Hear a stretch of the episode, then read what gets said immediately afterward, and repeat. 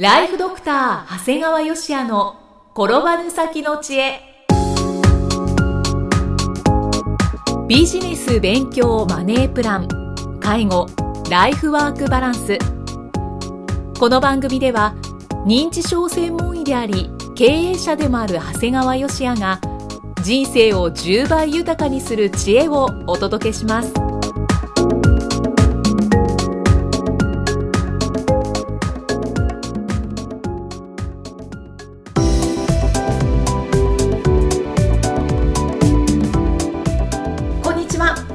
生きみえですライフドクター長谷川芳也の転ばぬ先の知恵え今回は第24回目です長谷川先生今回もよろしくお願いしますよろしくお願いします。さて、えー今回は本のご紹介ですねそうですね。今回はですね、まあ一応一読して乱世を生き残ろうということで、えー、高田真院さんの天佑なりっていうのをご紹介します。はいこのまあ高田これ真院さんって読むんですが、こうまず高田真院さんっていうのはですね、2000年に日本国債という本を出されたんですね。いわゆる国債の未達、まあ、国債が日本国内で発行しても全部さばけないっていう状況によって国債市場が暴落し金利が高騰するという流れがいわゆる小説仕立てでとてもよく理解できたんですね。これ、まあ、自分自身のいわゆる国債というものに対する理解の根底になってるとさえ僕は思ってるんですね。で今でも全然古さを感じない小説なんですね。でちょうど2000年の時点での国債の残高ってまだ500兆弱だったんだよね。ああそうでしたか、はいだから現在はもう逆に言うと1000兆を超えようとしてるわけですから逆に今こそ皆さんその高田真院さんの2000年の「日本国債」っていう本をね読まれると、えー結構すごいことになっとるなっていうことを感じるんじゃないかと思うんですよね。でそんなですね高田真院さんの新作が「天竜なり」ですね。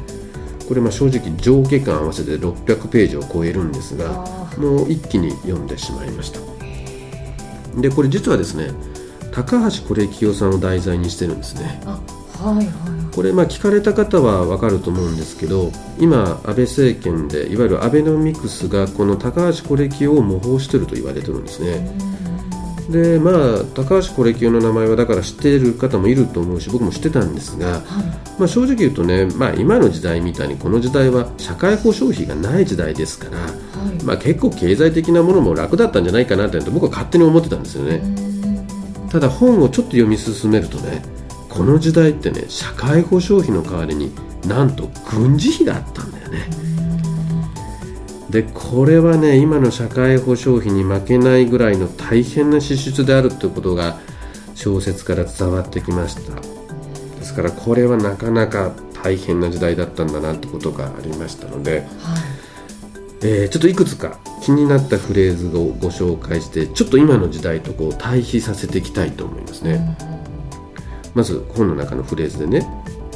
徹底した歳出削減に軸足を置いた松方デフレは、えー財政再建に舵を切りインフレ制圧に対しては一定の実績を上げたがそのしわ寄せは庶民生活を直撃した。これね、まさにこの松方デフレっていうのはこれ小泉政権下の施策とすごく似てるんですよね。まあ僕は正直経済学者じゃないもんですから今でも皆さん賛否両論あるわけですね小泉さんの政策については。ね。これ僕正直どっちが正しいか正直僕は分かりません、ただ何が驚いたかっていうのはこういう同様のことをいわゆる松方これ正義さんっていう方がはい。やっていていわゆる松方デフレということが実際あったんだっていうこの時代にねこれにちょっと驚いたんですよね。これは小泉さんを参考、まあ、参考というかだどうから要するに時代の流れの中でどっかでやっぱり誰かがこう歳出削減をしないかんと考えて行動を起こすっていうのはやっぱり同じようなことを繰り返すってことなんでしょうね。だそれが正しいとか正しくないじゃなくてやっぱり当然支出を絞らないかんなって誰もが考えることですからそれを実行に移す人が時代背景が違っていても同じような状況になればやっぱり考えるということなんでしょうね。で次がですね日露戦争開戦時に実施されたのが大増税であった。国内債これこれは国債のことなんですけども、もうもちろん最大限発行されたがやはり、えー外債発行の成否が国の運命を決める。戦争はあたかも交際募集の成功と時と同じくするようにいよいよ本格化し始めているこれはですねもう要するに軍事費がいるもんですから、はい。とにかく交際募集でねなんとか対応しようとしたわけ。で本当は減らしたいわけですよ。ただね当時の軍事費って今の社会保障費と一緒なんですよ。だから今は逆にこの当時はもう日露戦争のために国債を出してたんだけど今は社会保障費のために国債を出してるわけ。でこれがどんどんどんどん増え続けたらどこかで誰かやっぱり減らしたいって言いたいわけですよだけど軍事費の時も言えんかっただろうし今の社会保障費だってなかなか減らせって言えないでしょ。そうですよね、まあ、必要でですからはい。だからやはりどちらもどんどん増えていってしまったよということなんですよね。似てますね。似てるんですよ。うん。で次はねちょっとこう高橋是清さんの人間性を感じるようなところなんだけどは日銀総裁に就任されたんですね。いはい。その時当時の総理大臣に歳出の削減中でも過度な軍事支出は避けるべきだこの辺を言い切ったってすごいですよね、うんこの時代に。はい、で獲得した外貨は可能な限り国内産業に向け支出の拡大にを図ること。民力を養うことが重要であると提言した。だからこの時に言い切ったわけだよね。うん。いくら軍事費が必要だと言ってもそればっかりやっていたらやっぱり皆さんの生活がね、えー困るよ困窮するよだから民力を養おうよということを言い切ったんですよね。うん。だけどだから暗殺されちゃったわけですよ。最後にはですね。うん。だから今でもやっぱり確かに社会保障費は必要だってことは分かるんだけどもはい。全部が全部いいよというのはやっぱり良くない。でも言い過ぎると、まあ、殺されるとは言わないけど、っていうことでやっぱり皆さんなかなか声を上げられないんだと。そうか。でねなおはどんどん似てるんですけど次がねはい。大正12年9月1日関東大震災発生。東京の人口は当時400万人。その中で死者行方不明は10万人を超えたそうなんです。多いですよね。すごいんですよ。だから例えばい今東京の人口って、まあ、東京圏に入れると2000万人ぐらいいるわけですよね。はいはい。そうそうそれで今の5倍って考えると50万人ぐらい亡くなる可能性があるよちなみに日清戦争の死者が1万3000人。日露戦争が8万4000人ですからそれはすごい数だった。ただね、まあ、確かに地震が大変だっていうのもあるんだけどはい。これだけ戦争でお金が必要で国債をどんどん出してて経済的に大変だった国がこれは実は経済的ダメージがすごく大きかったんですね。うん関東大震災が。はいでねこれがね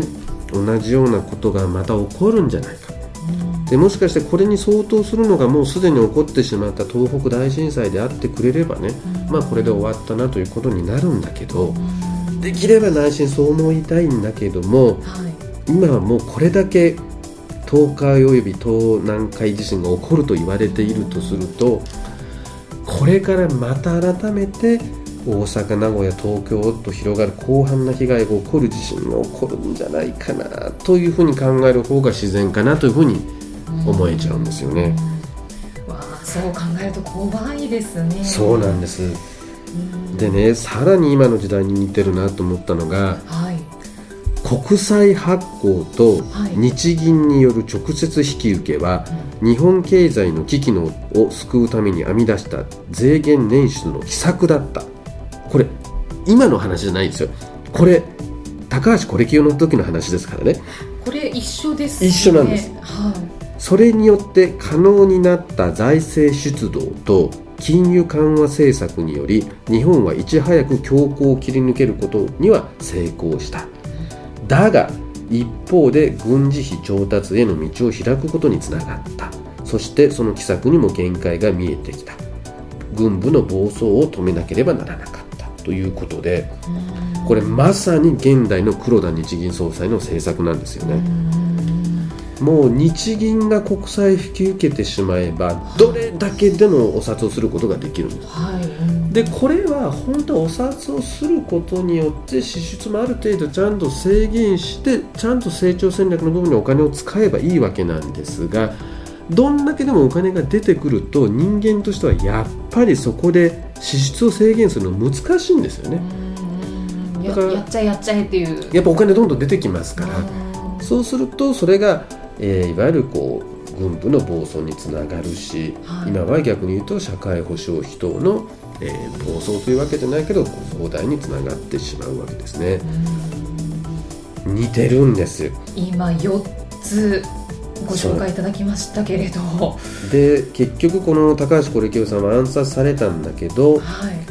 これによって高橋財政も軍備膨張への歯止めも何もかも崩れ去った。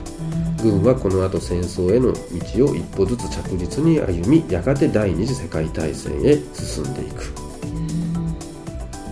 ここまではまさに高橋是清の時代と恐ろしく似てるんですね今本当ですねじゃあこの国が向かっていくのは当時は第二次世界大戦だったんだけど、は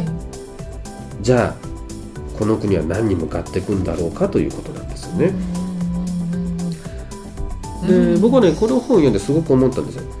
最近ではこのデフレを脱却した高橋いわゆるコレキをある程度叩いてね、はい、だからこのアベノミクスを推進するんですよっていうふうに言ってるわけですよ。だから僕も高橋コレキオですごく出したのかなと思ったんだけど、はい、よくよく考えてみるとね高橋コレキは確かにデフレ脱却して強行からも切り抜けたんだけど根本的な解決実は何もできてないんですよね強行からは切り抜けた。けどその後結局この国は戦争に突入してって何によって解決したかっていうのは結局先送り先送りされて戦争で全部チャラになったということなんです。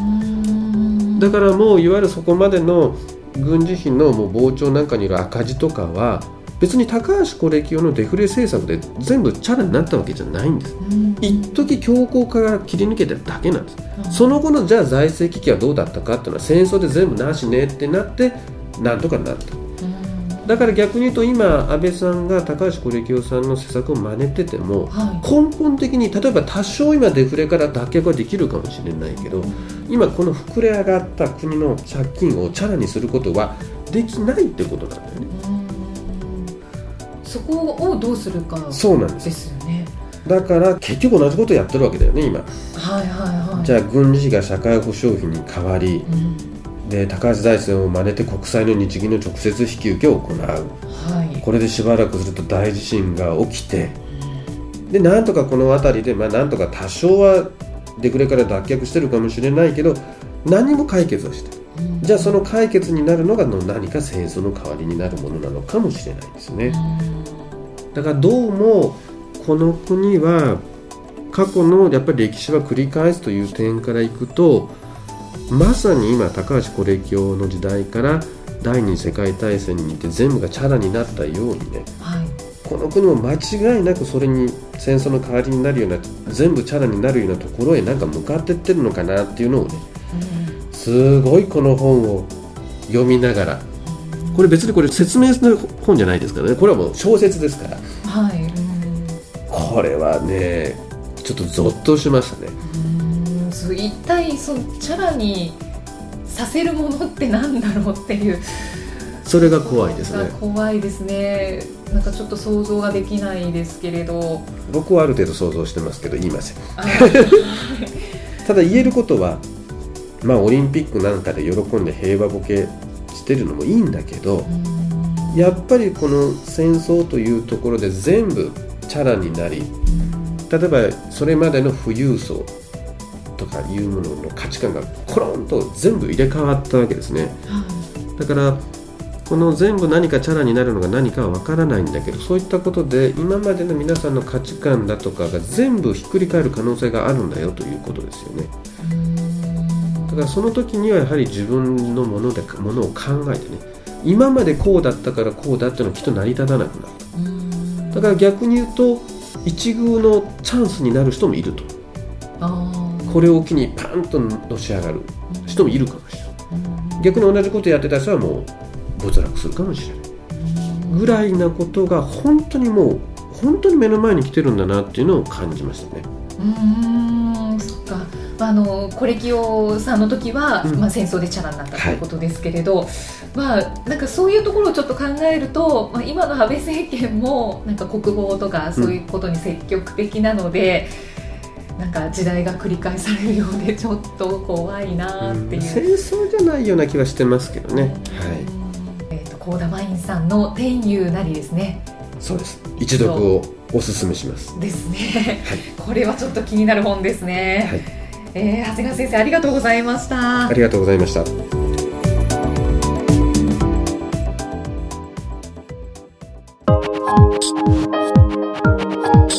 今日の放送はいかがでしたか？